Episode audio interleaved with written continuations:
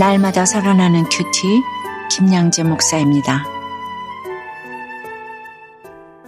오늘 큐티인 말씀은 요한복음 2장 1절에서 12절까지입니다. 하나님 아버지, 주님의 때를 잘 기다리며 말씀에 순종함으로 주님이 행하시는 첫 표적을 보기 원합니다. 말씀해 주시옵소서 듣겠습니다. 주님의 영광을 보려면 첫째 공동체에 잘 붙어서 주님의 때를 기다려야 합니다.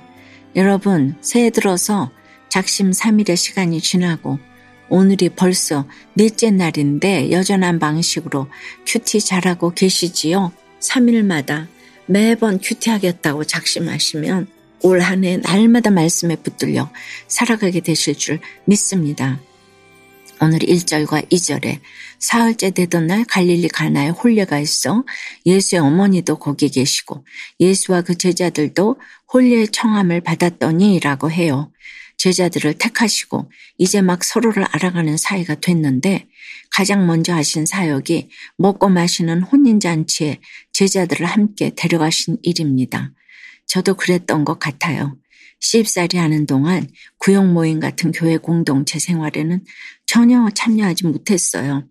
그러다 분가를 한 후 구역 모임에 처음 나가게 되었는데 말씀이 있건 없건 그곳이 마냥 천국 같고 즐거웠어요. 제가 굶고 사는 것도 아닌데 함께 음식을 먹는 것이 그렇게 좋더라고요. 오늘 예수님도 하나님 나라가 이처럼 즐겁다는 것을 보여주시느라 혼인잔치부터 참여하신 게 아닐까 싶어요. 내가 아무리 경건하게 살아도 그렇습니다. 남의 결혼을 축복해주고 혼인 예식에 잘 다녀야 하죠. 그래야 세상 사람들에게 복음을 전할 수 있지 않겠습니까? 내가 경건하다고 남을 정죄하고 믿지 않는 사람들과 담을 쌓으면 복음이 전해질 리가 없지요. 그런데 3절에 보니 이 잔치에 포도주가 떨어지자 예수의 어머니 가 예수에게 이르되 저들에게 포도주가 없다고 해요. 성령에 의해 예수님을 잉태했으니 그 누구보다 예수님이 하나님의 아들이심을 잘 아는 마리아 잖아요.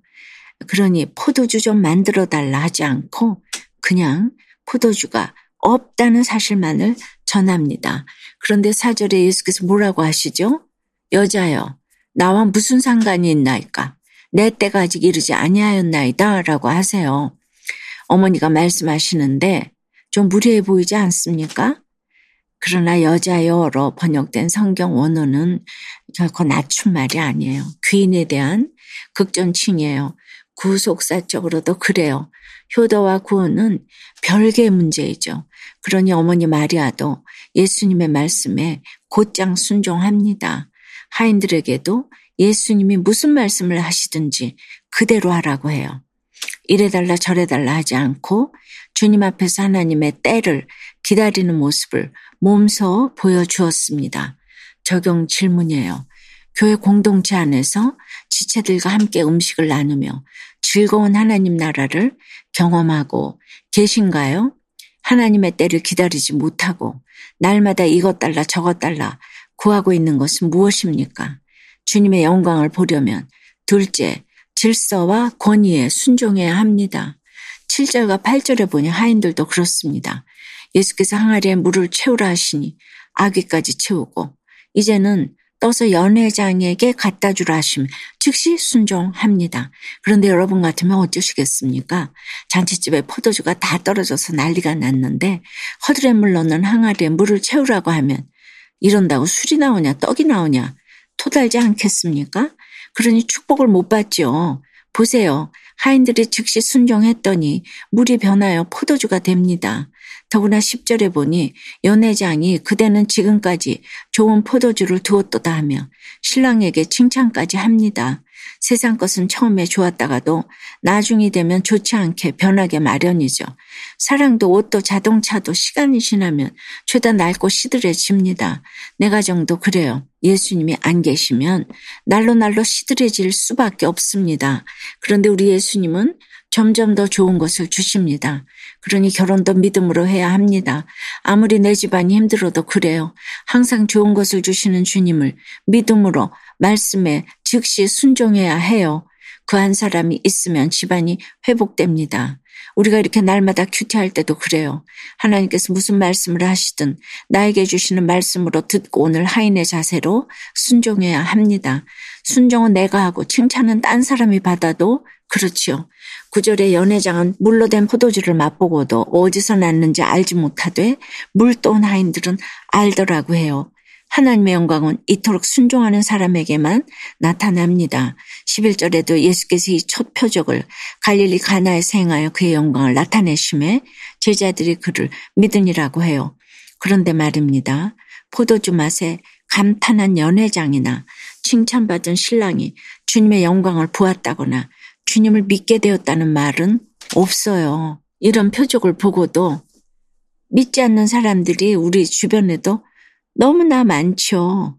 오히려 가진 것 없는 하인들이 순종함으로 그 영광을 보고 알더라의 인생이 되었습니다. 여러분 어떠세요? 날마다 큐티하며 무슨 말씀을 주시든지 그대로 순종하고 있습니까? 말씀에 순종함으로 내 인생을 통해 나타내신 주님의 영광은 무엇입니까? 낙태 이혼까지 할 뻔한 자신을 불쌍히 여기사 공동체의 권면으로 아내와 엄마의 자리를 지키게 하신 하나님께 감사드린다는 한 성도님의 큐티인 묵상 간증이에요. 이혼 위기에 있던 저는 언니의 권유로 교회를 다니게 되었어요. 유아 세례식을 보면서 아이를 다시 낳고 싶기도 했지만 첫째를 임신했을 때 허리 디스크와 임신 중독증 조산으로 고생한 데다가 남편과 갈등 중이었기에 아기 생각을 접었지요. 그런데 하나님은 뜻밖에도 저희 부부에게 둘째를 허락해 주셨어요. 그러나 태아는 기형아 검사 결과 다운 증후군 고위험군이었고 저는 낙태 수술을 예약했지요. 그때 교회 지체들이 생명은 지켜야 한다며 저를 설득했고 남편도 반대해서 결국 수술은 받지 않았답니다. 그러다 제가 임신 7개월 무렵 남편이 교회 소그룹 모임에서 성매매 업소에 출입한 사실을 고백했어요. 큰 충격을 받은 저는 둘째를 출산하고 힘든 시간을 보냈지요. 그런데 저희 부부가 끊임없이 싸우자 소그룹 리더는 제게 정신과 상담을 권했어요. 처음에는 화가 났지만 오늘 7절에 예수님의 말씀대로 항아리에 물을 채우는 하인들처럼 순종하는 마음으로 병원에 갔답니다. 이후 우울증 진단을 받고 약을 먹으면서 저는 비로소 말씀이 들리기 시작했지요. 그리고 남편을 무시한 죄를 회개했더니 남편을 향한 분노가 사라져 저도 가정도 많이 회복되었답니다. 다운 증후군이 의심되던 둘째는 건강하게 태어나 유아 세례를 받고 올해 8살이 되었어요. 낙태에 이혼까지 할 뻔한 저를 불쌍히 여기사 건강한 아기를 주시고 아내와 엄마의 자리를 지키게 하신 하나님께 감사드려요. 이것을 주께서 주신 표적으로 여기고 저의 간증으로 복음을 전하겠습니다. 저의 적용은 딸들이 밥 먹을 때 집안일을 하지 않고 함께 식사하며 대화를 나누겠습니다. 저와 비슷한 고난으로 힘들어하는 지체에게 제 간증을 전하며 위로하겠습니다. 입니다. 11절에 예수께서 이 첫 표적을 갈릴리 가나에서 행하여 그의 영광을 나타내심에 제자들이 그를 믿으니라고 합니다. 행여 제자들이 주님의 사역을 감당하지 못할까봐 먹고 마시는 즐거운 잔치에서 첫 표적을 행하신 주님이세요. 그리고 물이 포도주로 변하기까지 주님의 때를 기다린 어머니 마리아와 말씀에 순종하고 수고한 하인들의 손길이 있었습니다. 사랑하는 여러분, 하나님의 때를 잘 기다리고 말씀에 순종하면 내 인생에도 물이 포도주로 변하는 표적이 반드시 일어날 줄 믿습니다. 나은 사람의 순종으로 내 집안에도 모든 문제가 해결되고 주님의 영광이 나타날 줄 믿습니다. 기도드립니다. 주님, 수준 낮은 저의 눈높이에 맞춰 물이 포도주로 변하는 첫 표적을 행하시고 주님의 영광을 나타내 주시니 감사합니다. 오늘 이 첫 표적을 보고 제자들이 주님을 믿게 되었다고 하는데 참으로 저희는 여전히 믿음이 부족합니다. 그래서 날마다 텅 빈 항아리를 들고 합격하게 해달라, 병 낫게 해달라, 돈 잘 벌게 해달라가 소원입니다.